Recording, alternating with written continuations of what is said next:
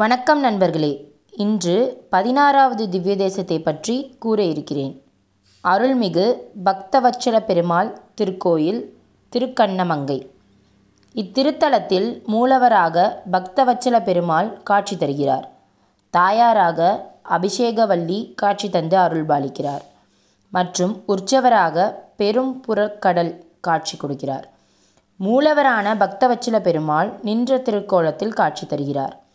இத்திருத்தலத்தில் கிழக்கு திசை உத்பல விமானம் தர்சன புட்கர்ணி தீர்த்தம் மற்றும் மங்களாசாசனம் பாடியவர் திருமங்கை ஆழ்வார் ஆகும். தற்பொழுது இத்தல வரலாற்றை கூறப்போகிறேன். இறைவன் நாராயணர் பார்க்கடல் மீது தோன்றிய திருமகளை கல்யாணம் செய்ய வேண்டி கொண்டார்கள் தேவர்கள்.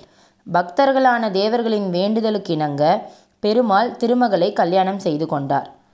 பக்தர்களின் பக்தியின் காரணமாக பெருமாள் செய்ததால் இத்தல பெருமாளுக்கு பக்தவச்சல பெருமாள் என்று பெயர் வந்தது. திருக்கண்ணமங்கை ஆண்டான் என்பவர் பெருமாள் மீது மிகுந்த பக்தி கொண்டவர் ஆவார்.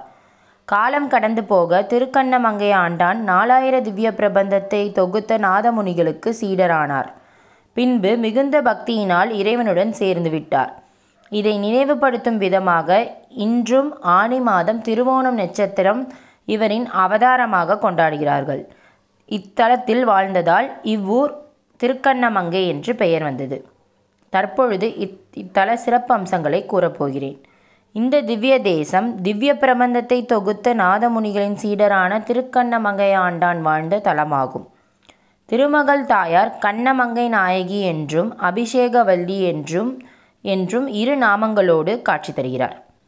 தற்பொழுது இத்தலத்திற்கு செல்லும் வழி மற்றும் கோயிலின் நடை திறக்கும் நேரத்தை பற்றியும் கூறப்போகிறேன். நேரம் காலை எட்டு மணி முதல் பனிரெண்டு மணி வரை மாலை ஐந்து மணி முதல் எட்டு மணி வரை.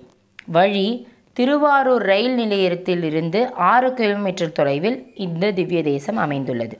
நன்றி.